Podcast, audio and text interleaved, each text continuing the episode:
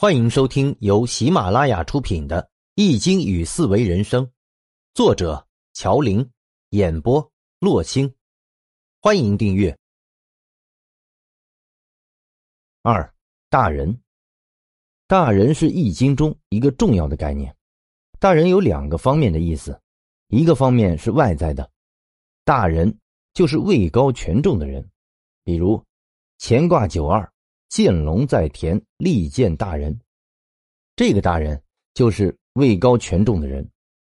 又比如宋卦卦辞说：“利见大人，不利涉大川。”大人就是掌握司法权力的人。诉讼因为是出于正义，所以有利于把它交给大人去判决。大人的另外一个意思是内在的，就是内在的道德修养。精神层次达到了很高高度的人，君子是刚走进精神世界，而大人则是在精神世界中得到了成就。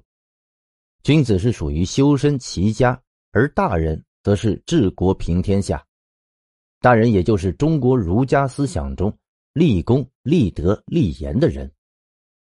三，帝、大君、天子、王。首先说帝。帝的称号在《易经》中有两层意思，第一层意思是人间的帝王，如太卦六五，帝乙归妹，以指元吉。帝乙就是商朝的皇帝。第二层意思是上帝，如易卦六二，或一之，朋之归，为克为，永贞吉。王用享于帝，吉。其意思是。不要拒绝别人的好意，可以把它用在敬献上帝。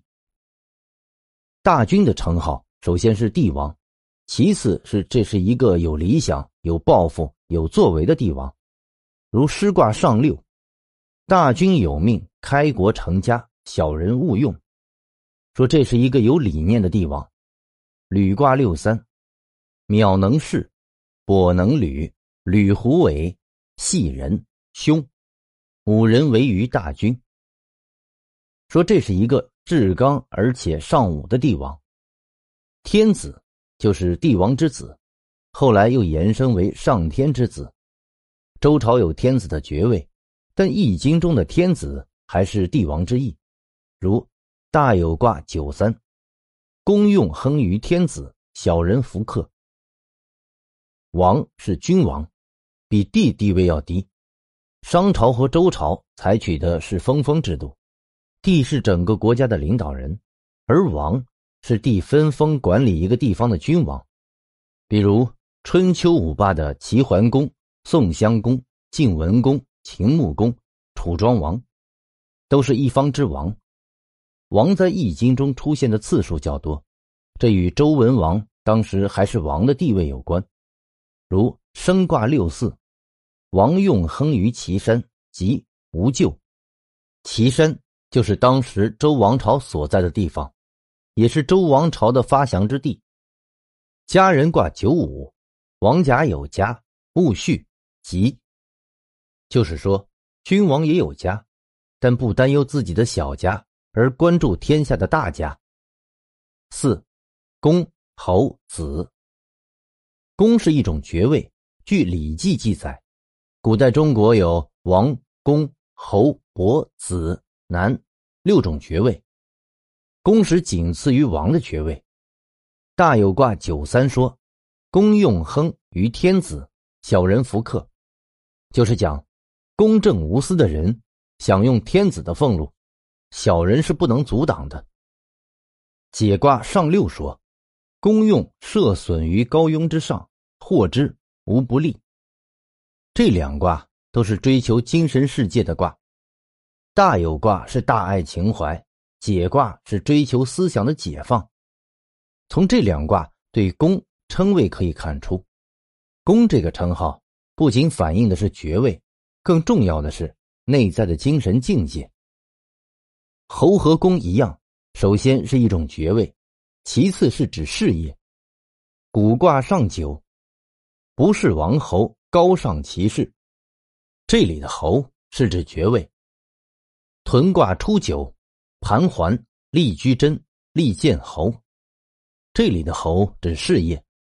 子首先是一种爵位，但在《易经》中的子是指有文化但道德不健全的人。蒙卦九二说：“包蒙吉纳富吉，子克家。”对于一个家庭而言，维持家庭稳定的首要关键是子女孝顺并服从长辈，而有文化但道德不健全的人就会挑战其在家庭中的地位，违背家长的意愿。做出离经叛道的事情，所以说子克家。六三说，勿用娶女，见今夫不有功，无忧利。对于男人而言，子不利于家庭稳定；而对于女子而言，有文化但道德不健全的女子，同样也会挑战其在家庭中的地位，发生见金夫不有功的行为。所以。勿用娶女，不能以文化的多少来作为娶妻的标准，而是需要以是否贤惠作为娶妻的标准。这就是中国传统所说“女子无才便是德”的由来。但这是对《易经》的误解。不管对于男人还是女人而言，道德都是第一位的，才学是第二位的。五，丈夫、小子、恶人。五人，《易经》中有一些称谓，如丈夫、小子、恶人、五人等等，这些称谓都是少量出现，而其意义和现代文字的含义也基本相近。随卦六二，系小子是丈夫；魁卦初九，毁亡丧马勿逐自负见恶人无救。履卦六三。五人为于大军。综上所述，不同的称谓是《易经》用来区别不同思想境界的人。《易经》的目的就是要人不断上进，不断提高自己，做一个完美的人。而这些称号从低到高的次序，就是人需要不断努力的台阶按照上述分析，其排列如下：恶人、小人、小子、母人、子。丈夫、君子、大人、公、王、帝。丈夫是道德境界和功利境界的分界线，从君子开始就进入了道德境界，而大人就是成为了一个大写的人。大人能不能成为公、王、帝并不重要，重要的是，大人具备了公、王、帝的能力，而他是否成为公、王、帝？则需要看时事。